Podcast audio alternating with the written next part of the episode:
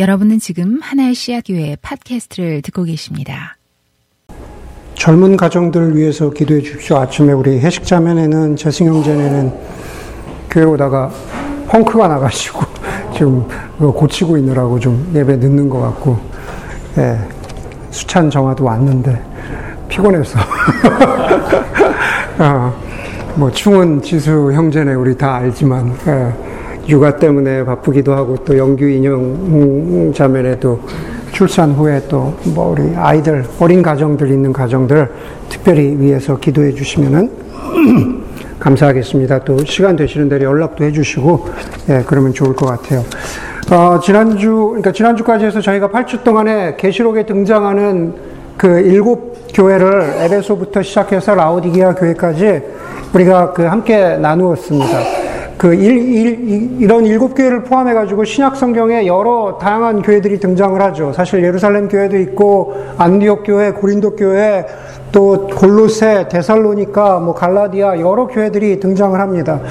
어, 이것들을 통틀어서 우리가 보통 초대 교회라고 그렇게 말합니다. 그리고 그 중에서도 가장 첫 번째 교회를 교회를 이야기한다면은 우리가 예루살렘 교회를 꼽을 수 있을 것 어, 있, 있겠죠. 그렇다면 우리가 교회, 교회의 프로토타입을 예루살렘 교회라고만 말할 수 있을까요? 아, 교회의 프로토타입은 예루살렘 교회다. 아, 사실 그렇지 않죠. 우리가 오늘 두 번째로 읽은 본문이 사도행전 1장 8절인데요. 거기 보면은 성령이 너희에게 내리시면 너희가 능력을 받고 예루살렘과 온 유대와 사마리아와 그리고 마침내 땅 끝에서 내 증인이 될 것이다. 라고 그렇게 예수님이 말씀하셨죠. 그게 바로 교회의 시작을 알리는 구절입니다. 네, 그런데 거기에 보면은 그 사도행전의 그 1장 8절은 책으로 보면은 그 목차와 같아요. table of content와 같아가지고 1장에서 7장까지는 예루살렘 교회가 등장하고 8장에 보면은 유대와 사마리아 지역, 온 유대와 사마리아와 그렇게 이야기하잖아요. 유대와 사마리아의 교회 시작에 대해서 말하고 그리고 11장에 가면은 안디옥 교회에 대해서 말하고 있습니다. 그리고 13장에 보면은 바로 그 안디옥 교회에서 누구를 안수해요? 바울과 바나바를 안수해 가지고 온 유대와 어디까지요? 사마리아와 땅 끝까지 이르러 나의 증인이 될 것이다 라고 하면서 소아시아와 로마에 이르기까지 교회가 세우는 장면들이 등장을 하는 거죠. 그렇기 때문에 교회의 프로토타입이라고 했을 때는 예루살렘 교회만 이야기하는 게 아니라 사도행전에 등장하는 많은 대부분의 교회들, 초대교회라고 이야기하는 그 교회들, 우리가 요한계시록에서 보았던 일곱 교회들, 그런 교회들이 교회의 프로토타입 모두를 보여준다고 우리가 그렇게 말할 수 있는 겁니다. 만약에 교회의 프로토타입이 그런 모습들이라면요, 교회의 원형은 뭘까요? 아키타입은 뭐, 뭘까요? 교, 교회 원형, 아키타입은 어디서 발견할 수 있을까? 오늘 우리가 마태복음 28장을 읽었는데 마태복음 28장이 교회의 아키타입, 원형에 해당하는 것 같아요. 사실은 교회 원형, 아키타입을 이야기할 때는요, 먼저 그 근간이 되는 교회가 도대체 뭐냐라는 것을 이야기하는데 교회가 도대체 뭐냐라는 걸 이야기할 때 마태복음 16장이 등장합니다. 마태복음 16장 우리가 오늘 읽지는 않았는데 거기서 저, 저 베드로가 어, 뭐라고 고백하죠? 주는 그리스도시요 살아계신 하나님의 아들이다. 그렇게 이야기하니까 예수님이 베드로에게 뭐라 그럽니까? 너의 고백 위에 나의 교회를 세울 것이다. 그러죠. 주는 그리스도시요 살아계신 하나님의 아들이라고 하는 그 고백 위에 교회를 세우겠다고 해요. 그럼 그게 교회라고 하는 아키타입의 어떤 뭐 이렇게 이야기할 수 있겠죠. 이론적인 바탕이 되는 거예요. 네.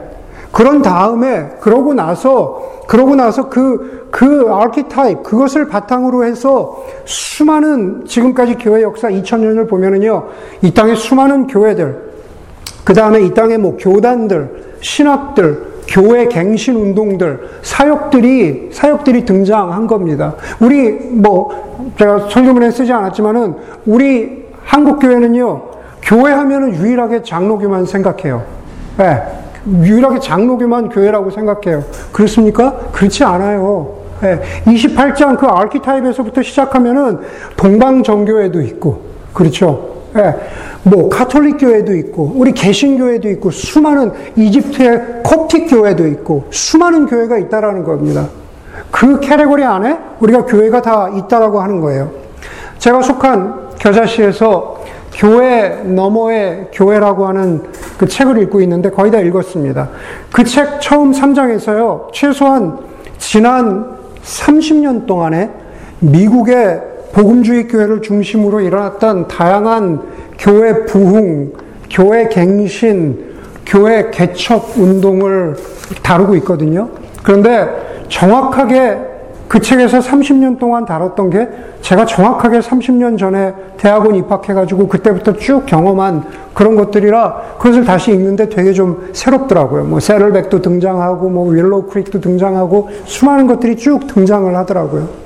여러분 그것만이 아니죠. 지난 30년뿐만이 아니라 가령 예를 들면 종교개혁 어, 또 중세 수도원 운동들, 제가 아까 말씀드린 대로 동방정교의 수많은 교회들, 그리고 지금 현재 진행형으로 그, 그 지구에서, 지구 곳곳에서 일어나고 있는 그런 교회 갱신과 부흥 운동들은 각자 성경 속의 초대교회에 나와 있는 아키타입, 원형과 그리고 그 아키타입에서 비롯된 여러 다양한 초대교회의 프로토타입에서 자신들이 본받을 것을 가지고 나와가지고 그래서 계속 그렇게 어, 그, 그 시기와 그 상황에 맞게 그리고 좀 더 정확하게는 좀 더 좁고 정확하게는 각각의 교회와 각각의 회중들에게 적합한 것을 찾아가고자 하는 노력을 하고 있다라는 거죠.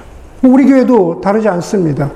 예, 우리도 우리 교회에게 이 시대에 그렇죠? 또 이 시대에 10년 전에 현재 또 앞으로 우리가 모델로 삼아야 하는 하는 프로토타입은 뭘까? 그때 그때 달라지는 거예요.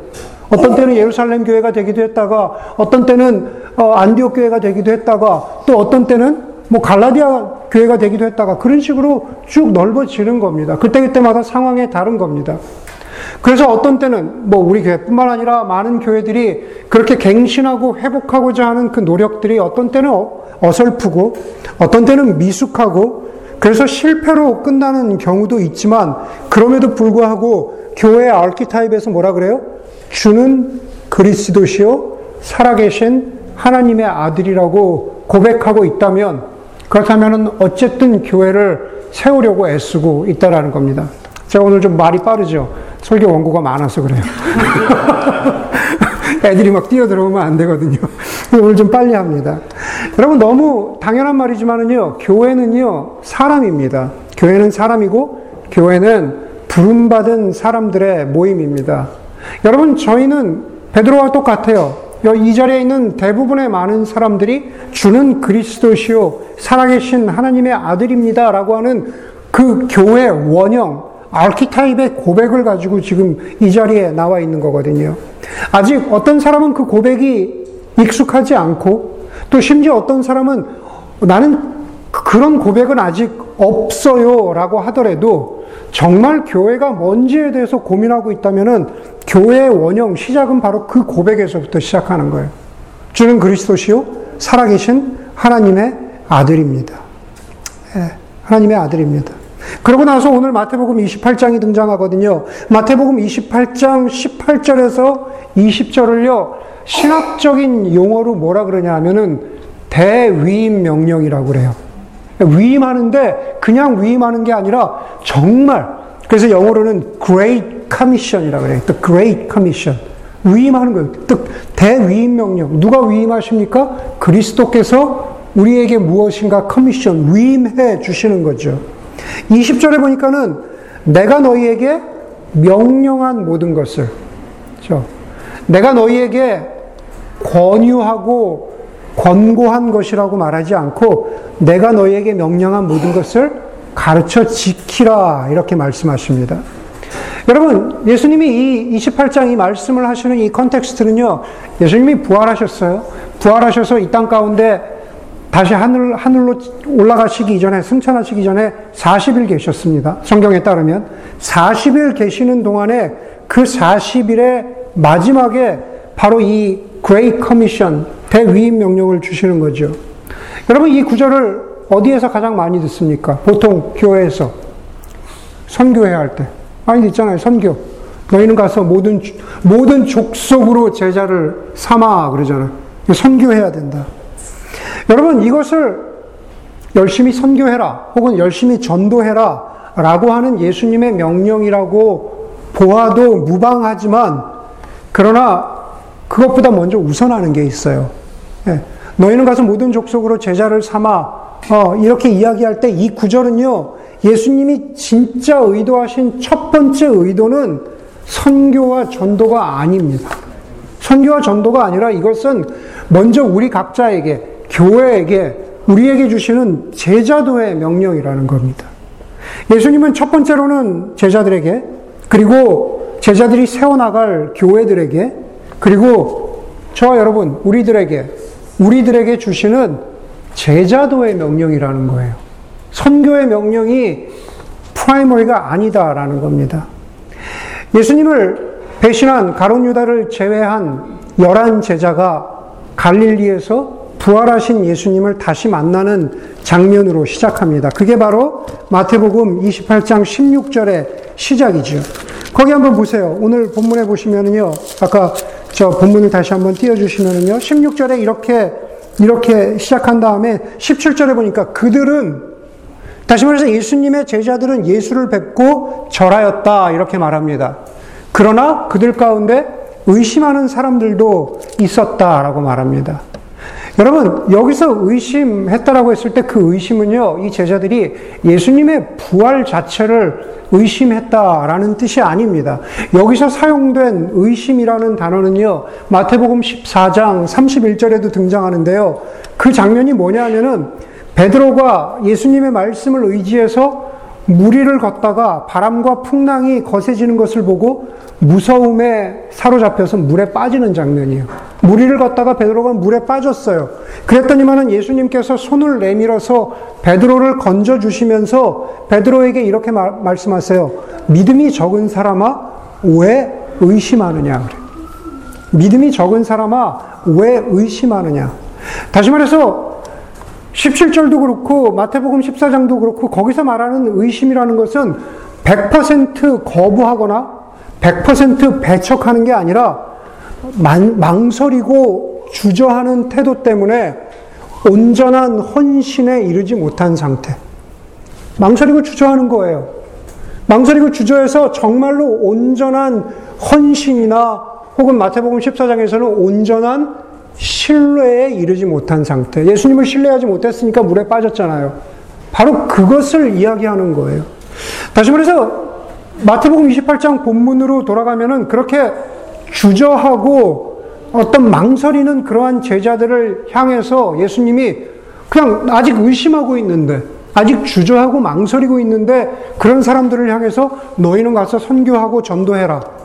예, 너희는 가서 모든 족속으로 제자를 삼아라 라고 하는 그 명령을 일방적으로 주시는 게 아니라 너희가 아직 두렵지. 그렇죠? 너희가 아직 나를 신뢰하고 따르는 것이 망설이고 주저되지. 어, 아직은 온전한 헌신으로, 제자도의 헌신으로 나아가지 못하겠지. 내가 너희의 그런 마음을 안다. 그렇기 때문에 예수 그리스도가 누구이신 것과 그 안에서 예수 그리스도의 제자로서 우리의 인생과 우리의 지금 영적인 위치가 어떠하다라는 것을 다시 한번 일깨워 주시는 구절이 바로 19절, 20절이라는 겁니다. 그게 바로 오늘 본문의 목적이라는 겁니다. 그리고 그것이 한 개인을 향한 것이 아니라 오늘 제자들, 교회라고 했잖아요. 베드로가 예루살렘 교회를 세우고 바울이 안디옥 교회와 소아시아의 교회들을 세우고 제자들이 각각 부르심을 받은 대로 교회들을 세웠잖아요. 예. 그렇기 때문에 바로 이 제자도의 명령이 교회의 원형, 그렇죠? 교회의 원형의 모습이라는 겁니다. 18절 보세요. 예수님이 그 자리에 있던 제자들에게 말씀하십니다. 나는 하늘과 땅의 모든 권세를 받았다. 그렇죠. 나는 하늘과 땅의 모든 권세를 받았다고 예수님이 말씀하세요. 여러분, 우리 예수님을 그리스도라고 부르죠. 네, 그리스도가 무슨 뜻이라고요? 그리스도는 메시아의 헬라어 번역. 그렇죠? 메시아나 그리스도나 똑같은 말이에요. 똑같은 단어예요. 그러면 그 뜻은 무엇입니까? 네, 기름 부음을 받은 자. 구약에 보면은 기름 부음을 받은 사람은 유일했죠. 누구예요? 왕. 다윗 왕. 저 사울도 타락하기 이전에 기름 부음을 받았잖아요. 그러니까 기름 부음을 받은 왕을 향해서 메시아, 그리스도 이렇게 이름을 붙이는 겁니다. 그리고 그런 뜻으로 보면은 왕이 권세를 내가 하늘과 땅에 모든 권세를 받았다 그러죠.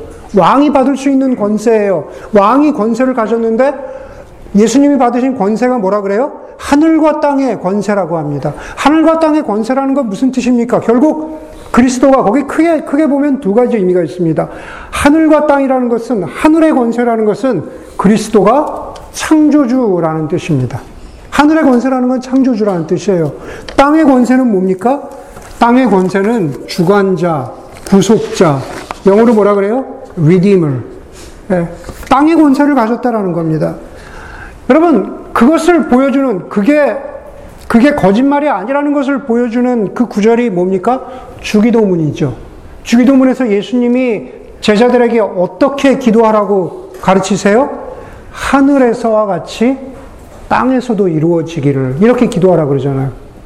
하늘의 권세도 있고 땅의 권세도 가지신 분이기 때문에 하늘에서와 같이 땅에서도 내 뜻대로 이루어질 것이다. 그러니 그렇게 기도하라 라고 가르쳐 주고 있는 겁니다. 여러분, 그런데 우리 인간의 우리 인간의 실상이 어떻습니까? 예, 최근에 제가 독일에서 활동하는 한국 한국 사람 철학자가 계세요. 그분은 한국에서 대학까지 졸업했는데 독일에 가서 철학 박사를 받으셨거든요. 항상 책을 독일 말로 쓰세요. 한국에서 대학 졸업하신 분인데 독일말로 책을 써요. 그러면은 한국 사람이 다시 그 책을 한국말로 번역을 합니다. 예. 한병철이란 분인데 아마 여러분들 뭐 피로사회 이런 책으로 잘 알려지신 분이, 어, 알려지신 분인데 그분의 책 중에 제가 최근에 읽은 책이 리추얼의 종말이라는 책입니다. 그 책에서 얇고 작은 책이거든요. 계속 제가 이렇게 줄을 그으면서 음, 페이지가 빨리 안 넘어가요. 근데 그 중에서 가장 인상적인 구절 중에 하나가 뭐였냐면은 이런 구절이에요. 자아 예배에서 자기 자신, 자아 예배에서 사람은 자기 자신의 성직자다 그럽니다. 여러분 우리가 종교를 막론하고 예배는 뭡니까? 예배는 자기가 절대적으로 믿고 따르는 것을 숭배하는 행위가 예배잖아요. 어느 종교나 그건 다 마찬가지입니다. 여러분 자아 예배라는 것은 무슨 얘기냐 하면은 예배의 궁극적인 대상이 바로 우리 자신이란 얘기예요. 네. 자아 예배라는 것은 뭐 하나님, 아, 알라, 뭐 누구를 예배하는 게 아니라 예배의 대상이 바로 나라는 게 자아 예배라는 겁니다. 여러분, 예배를 드린다, 무엇인가 숭배한다, 라고 할 때 우리가 거저 드립니까? 뭘 드려요? 재물을 드리죠. 네, 재물을 드리잖아요. 재물을 드릴 때, 이, 뭘 바칩니까? 자아 예배에서는요, 자아 예배에서는 돈을 바치고, 명예를 바치고, 자존심을 바치고, 학력을 바치고, 외모를 바치는 거죠. 예배 대상이 내 자신인데, 네, 내가 내 자신에게 나의 외모나 돈이나 학력이나 뭐 이런 것들을 자존심을 바쳐요. 누구를 기쁘게 합니까? 예배 대상인 나를 기쁘게 하는 거죠. 그렇죠? 네. 예배를 바치는 주체가 누굽니까? 나잖아요. 성직자. 내 자신이 나를 예배하면서 내가 가지고 있는 것들을 제물로 드려요. 그게 바로 자아 예배에서 자신이 바로 성직자라는 뜻이에요. 이해가 되세요? 네? 그게 바로 자아 예배에서 자기 자신이 성직자라는 겁니다. 여러분, 우리는 죄인이죠. 우리는 의인이기도 하면서 우리 죄인입니다. 예. 제가 설교를 준비하면서 죄인에게는 뭐 죄인을 여러 가지로 우리가 설명할 수 있겠죠. 우리가요, 죄인에게는 두 종류의 죄인이 있습니다. 첫 번째는요, 전통적인 죄인입니다. 다시 말해서 나쁜 짓을 한 사람을 죄인이라고 하는 겁니다. 그 나쁜 짓의 캐러고리는 각 사회나 각 뭐 나라가 정한 문화가 정한 그 범주가 있을 거 아니에요. 그래서 거기서 나쁜 짓이라고 하면 그게 죄 죄가 되는 겁니다. 여러분 그런 면에서 보면은요. 그런 면에서 보면은요. 여러분 가운데 죄인은 별로 없을 겁니다. 가벼운 죄인은 있을지 모르겠지만 여러분 지금 여러분 앉아서 예배 드리는데 무거운 죄인은 없을 거예요. 제가 알기로 이 사람 그렇게 그렇게 죄인 아닙니다. 이 사람 내가 예, 개런티 할 수 있어요. 가벼운 죄는 있을 수 있어요. 그런 의미에서 전통적인 죄인은 아니다라는 겁니다. 그런데 두 번째 종류의 죄인이 있습니다. 두 번째 종류의 죄인은 그냥 제가 설교를 준비하면서 제가 그냥 만들어 본 죄인의 캐레고리예요. 그걸 뭐라고 표현할 수 있냐면은 계몽주의적인 죄인입니다. 계몽주의적인. 여러분, 계몽주의를 영어로 뭐라고 합니까? Enlightenment. 그쵸? 맞죠? enlightenment이라고 그러잖아요. 계몽. enlighten 된다 그러잖아요. 여러분, 계몽주의가 뭐, 도대체 뭡니까? 계몽주의 그냥 심플하게 얘기해서 인간에 대한, 무, 인간의 무한한 가능성에 대한 사상이고 신뢰가 그게 바로 계몽주의잖아요. 신 가운데, 중세 기독교 가운데 억눌려 있다가 17세기 이후로 아니다, 우리는 그런 존재가 아니다, 인간은 무한하다라고 이야기하는 게 그게 계몽주의예요. 자기를 신뢰했습니다. 나쁘지 않아요. 뭐 그 시작은 좋을 수 있습니다. 그런데 계몽주의는요, 자기를 신뢰하는 것을 넘어서서 시대가 지날수록, 시간이 지날수록 어떻게 해요? 자기를 예배합니다. 인간이 모든 것을 다 결정하고 인간이 최종 결정의 권위를 가지고 있다고 생각해요. 계몽주의가 결정적으로 언제 깨졌습니까? 1차, 2차 세계대전을 거치면서 인간은 무한한 가능성을 가진 존재가 아니다라고 확인하, 확인하게 된 게 1차, 2차 세계대전이잖아요. 그런데 그럼에도 불구하고 여전히 인간은 자기 자신을 숭배하고 자기 자신을 예배하고 그것의 성직자가 되어가고 있죠. 그것은 원래 본래 본래 하나님이 인간을 만드신 그 본래의 창조 목적을 오해했기 때문에 생겨난 것이 계몽주의입니다. 여러분 우리는 흔히 제자가 된다라는 것, 우리가 흔히 기독, 교인이 된다라는 것을 마치 기독교의 영역에만 생각하는 버릇이 있어요. 여기서 기독교의 영역이라는 것은 Sunday 주일 교회에만 생각한다라는 거죠. 여러분 제자가 된다라는 것은 교회 울타리를 넘어서는 겁니다. 그렇죠. Sunday를 넘어서는 겁니다.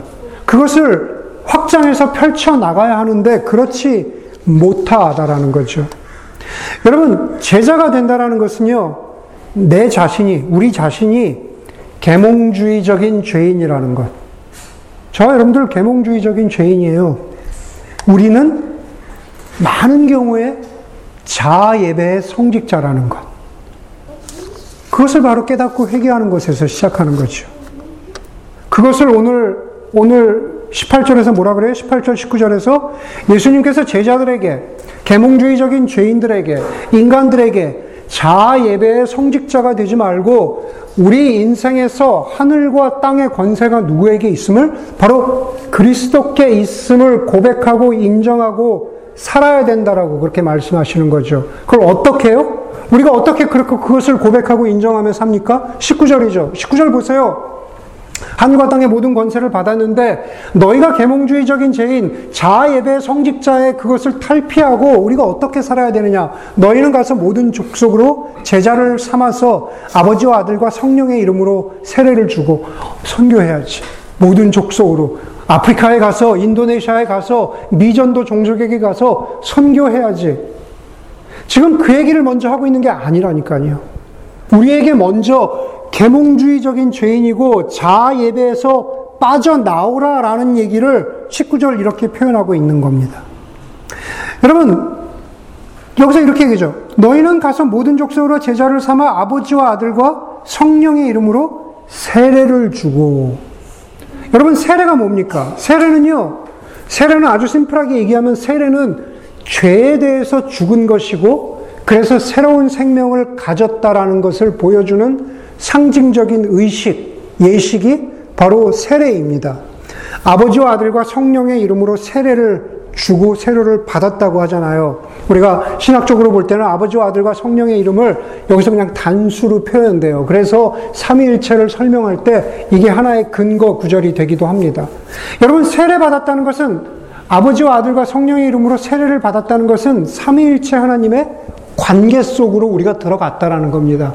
그분과 친밀한 관계를 맺었다라는 거죠. 제가 아파트 짐에서 운동할 때만 넷플릭스를 보거든요. 드라마를. 그래서 두 달 전에 드디어 미스터 선샤인을 끝냈습니다. 네. 와, 진짜 좀 너무 재밌더라고요. 네. 여러분, 그 미스터 선샤인 뒷부분에 가서 보면은요, 기억나실지 모르겠는데, 거기 보면, 유진 초이가 이제 군인들을 훈련시키잖아요. 그, 근데 그 군인들을 훈련시키는데 거기 보면 몰락한 양반 집안의 아들을 훈련시키는 그런 장면이 나오잖아요. 기억하실 겁니다. 그런데 거기 보면 그 유진초이가 훈련시키는 그 몰락한 양반 집 아들의 누나가 나오죠. 누나가 나오는데 결국은 거기 보면 그 휘성 도련님의 아내가 되는 그, 그 양반집도 몰락한 양반집 딸이 나옵니다. 그거 보면서요, 되게 몰락한 양반 집안의 딸이고 그냥 남의 일 도와주고 이러는데 거기 보니까 그, 그 딸이 양, 양반 집안 그 딸이 되게 꼿꼿하고 기죽지 않고 할 말을 다 하는 그런 그런 장면이 나오더라고요. 왜 그렇게 왜 그렇게 당당할까? 왜냐면요 비록 몰락했지만 양반이라고 하는 자부심과 긍지가 있기 때문에 그런 거예요. 예.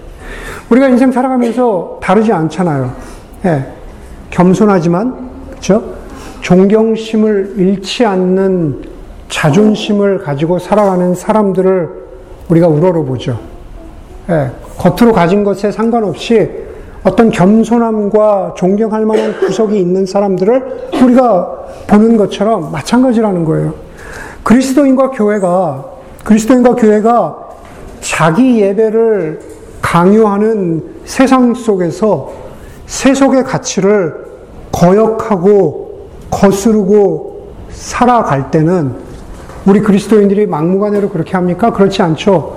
마치 그 양반 집안의 딸처럼 나를 굳건하게 받아주는 내 뒤에 어떤 배경이 있다라는 걸 알기 때문에 아, 우리가 이런 집안이었어. 우리가 이렇게 뼈대 있는 집안이었어. 하는 것처럼 우리를 뒤에서 붙잡아주는 견고한 어떤 무엇인가가 있다라는 것을 알기 때문에 그렇기 때문에 꼿꼿하게 머리를 들고 살아갈 수 있다라는 거죠.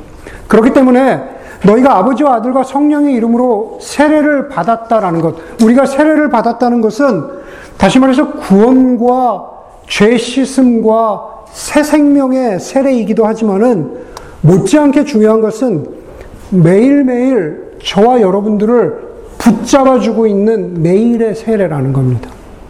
삼위일체 하나님과의 관계 속으로 들어간다는 것은 막연한 이야기가 아니라 우리가 세속 가운데 살아가지만 그러나 그리스도인으로서 제자로서 우리로 하여금 꼿꼿하게 머리를 들고 살아갈 수 있도록 우리의 뭐가 돼요? 뒷배가 되는 것, 우리의 영적인 배경이 되어주는 것, 그게 바로 삼위일체 하나님, 하늘과 땅의 권세를 가지신 그분 때문에 우리가 살아갈 수 있다라는 겁니다. 그래서 고린도전서 15장 31절에 바울이 이렇게 말하죠. 형제자매 여러분, 나는 감히 단언합니다. 나는 날마다 죽습니다. 사도 바울이 나는 날마다 죽는데요. 세례는 죽는 것인데 사도 바울은 그냥 세례 받는 건 한 번이잖아요. 그런데 그렇게 이야기하지 않고 사도 바울은 뭐라 그래요? 나는 날마다 죽습니다. 그래요. 다시 말해서 날마다 세례 받는다고 하는 거죠. 날마다 매일매일 순간순간마다 나를 붙잡고 지탱해 주시는 삼위일체 하나님의 능력에 의지해서 그리스도인으로서 살아가는 모습을 나는 날마다 죽습니다. 이렇게 표현한 겁니다. 나는 날마다 죽지 않고는 날마다 세례받는 그 경험이 없이는 저나 여러분들이나 이 세상을 지나가고 이 세상을 통치하고 있는 자아 예배에서 우리가 벗어날 수 없기 때문에 그래요. 날마다 날마다 세례받지 않으면 주를 그리스도라고 고백하지 않으면 우리는 너무 쉽게 자아 예배의 성직자가 된다라는 겁니다. 네.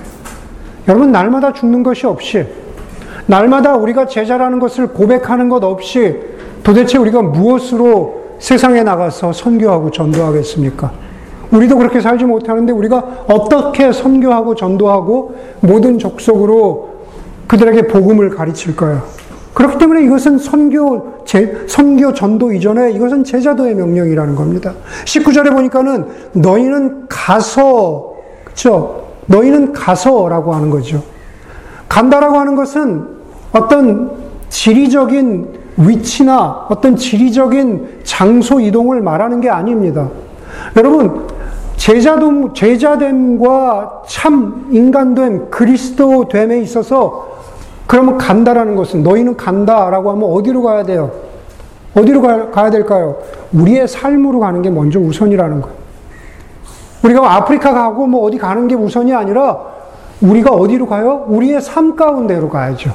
너희는 가서 남에게 무슨 뭘 명령하고 가르친 걸 지키기 이전에 우리의 삶의 자리로 가서 우리가 듣고 배운 것을 누구에게 가르쳐요? 우리 자신에게 먼저 가르쳐야죠. 네. 이즈음에서 사도행전 1장 8절에서 간다는 것에 대해서 다시 한번 살펴보겠습니다.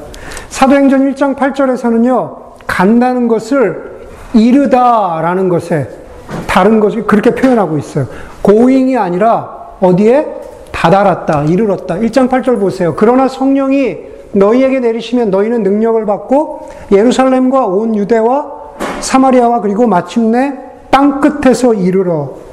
여러분 우리가 이것 볼때 자동적으로 생각하는 게 뭡니까? 지리적인 위치를 생각하잖아요. 예루살렘, 유대와 사마리아, 사마리아 땅 끝. 우리 교회가 지금까지 여기까지 선교했는데 좀 더 멀리 어디까지 선교할까? 어디까지 전도할까? 어디까지 아우리치할까? 그걸 먼저 생각하잖아요. 선교와 전도가 아니라는 거죠. 예? 여러분 중요한 것은 제자로서 그리스도인으로서 우리가 가는 겁니다. 예. 성령이 너희에게 내려서 너희가 능력을 받았다. 성령이 우리와 저와 여러분들에게 교회에게 임했어요. 예. 그게 무슨 뜻입니까? 우리 안에 주어진 세례의 능력과 우리 안에 주어진 새 생명의 능력입니다. 예. 그게 바로 성령이 임했다는 뜻이에요. 방언하는 게 성령이 아니라 예. 그런 사람들이 어떻게 살아가요? 예루살렘과 사마리아와 예, 땅끝을 사랑한다라는 거죠. 그것은 선교와 전도로서가 아니라 영적인 성숙과 변화의 삶으로서 예루살렘과 사마리아와 땅끝이라는 거예요. 무슨 얘기냐면 여러분 교회는요 스테반의 박해 이전에 교회는 예루살렘 교회가 초대교회의 전부라고 생각했습니다. 그런데 스테반의 박해로 인해서 예루살렘 교회가 고난을 받고 흩어지게 되죠. 맞습니까? 그렇게 되죠. 그리고 나서 그 중에 하나인 빌립이 사마리아에서 복음을 전하고 에디오피아 여왕에게 세례 주고 복음을 전합니다. 무슨 얘기냐면요. 우리의 신앙생활 가운데에서 우리의, 우리의 신앙생활 자체가 예루살렘에 멈춰 있을 때가 있다라는 겁니다. 그런데 우리의 삶 가운데 스데반의 박해처럼 우리의 삶에도 고난이 있고 어려움도 있고 역경이 있어요. 그럴 때 우리의 신앙이 예루살렘이라고 하는 상태에 머물러 있지 않고 어디로 갑니까? 사마리아로 가죠. 그 전에 가보지 못했던 곳으로 가요. 그것을 변화라고 이야기하기도 하고 영적인 성숙이라고 이야기하기도 합니다. 축복을 받은 것으로 사람이 변화되지 않아요. 예. 고난을 통해서 성숙하고 변화됩니다. 고난을 통해서 사마리아로 가고 고난을 통해서 유대로 가는 겁니다. 여러분, 유대와 사마리아까지 그 지경까지 교회들이 펼쳐졌어요. 그런데 뭐라 그래요? 성경의 사도행전 11장에 보면 스데반의 일로 고난으로 인해서 흩어진 사람들이 안디옥에 이르러 유대인에게만 복음을 전하는데 그 중 몇 사람이 헬라 사람, 다시 말해서 그리스 사람에게도 복음을 전했다라고 말합니다. 여러분, 선교의 측면에서 보면은 그리스 사람에게 복음을 전하는 것은요, 그 전에 예루살렘 교회는 생각해 보지도 못했고, 감히 시도도 해보지 못했던 일을 하는 거잖아요. 복음은 그냥 이스라엘 사람만을 위하는 것이라고 했는데, 그 중에 몇 사람이 그리스 사람에게도 복음을 전했다고 하는 거죠. 마찬가지로 우리의 신앙과 믿음이 예루살렘을 넘어서서 그동안 해보지 못했던 것, 그동안 우리가 다다르지 못했던 지경으로 넓어지는 것이 우리는 뭐라 그래요? 영적인 성숙이라고 하는 거죠. 제자의 삶이라고 하는 겁니다.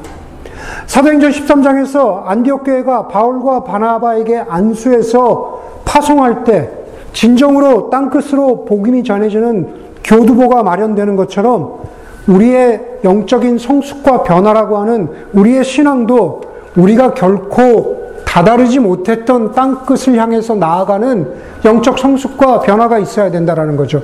그게 마태복음에서는 너희가 가라는 겁니다. 선교하고 전도하러 가라는 게 아니라 너희의 자신이 먼저 가보지 못한 영적인 지경을 향해서 가보라는 겁니다. 사도행전 1장 8절에서 뭐예요? 그것을 너희가 그곳에 한번 이르러 보라라는 겁니다. 너희가 그 지경까지 한번 이르러 보라. 이르러 보라. 여러분, 저, 여러분, 저희들 어떻습니까? 뭐, 저도 포함해서, 예, 어떤 사람은 여전히 예루살렘 교회라고 하는 바로 그 영적인 수준에 머물러 있고, 어떤 사람은 겨우 사마리아까지 갔고, 어떤 사람은 겨우, 뭐, 겨우가 아니라 많이 안디옥 교회까지 가서 성숙한 사람이 있고, 어떤 사람은 정말로 발도 디뎌보지 못한 그러한 지경까지 가는 사람들도 있다라는 겁니다. 교회 아키타입, 교회 원형, 그 마지막 끝이 어떻게 끝을 맺고 있습니까? 마태복음 20장, 다시 한번 28장 보여주세요. 마태복음 28장에 보니까는 내가 너희에게 명령한 모든 것을 그들에게 가르쳐 지키게 하라. 그들은 먼저 우리 자신이라고 했습니다. 그리고 뭐라 그래요? 보아라, 내가 세상 끝날까지 너희와 함께 있을 것이다. 보아라, 내가 세상 끝날까지 너희와 함께 있을 것이다. 마태복음 1장. 마태복음 1장에서 아기 예수의 탄생과 그리스도의 탄생과 시작하는 1장 23절에서 예수님 이름을 뭐라 그래요? 임마누엘. 임마누엘 뜻이 뭡니까? 바로 우리와 함께 계시는 하나님. 복음서를 시작하면서 우리와 함께 계시겠다고 하신 하나님이 이제 복음서를 끝마치시면서 마태복음을 끝마치시면서 어떻게 해요? 항상 너희와 함께 있을 것이라고 합니다. 그게 바로 그게 바로 이 교회의 원형이라는 겁니다. 일곱 교회 보았습니다. 수많은 교회사의 교회들을 보았습니다. 이제 우리에게도 마찬가지로 저와 여러분 우리 각자에게도 마찬가지로 바로 그 제자도의 명령 우리 자신에게 먼저 가서 하늘과 땅의 권세를 가지신 그분을 믿고 신뢰하면서 그것을 우리 자신에게 먼저 어, 가르치고 상기시키고 예수님이 우리에게 말씀하신 바로 그 지경까지 이르는 그러한 삶을 살아가는 어, 제자도의 참 제자도의 그리스도인들이 되기를 주의 이름으로 간절히 소원합니다. 함께 기도하겠습니다.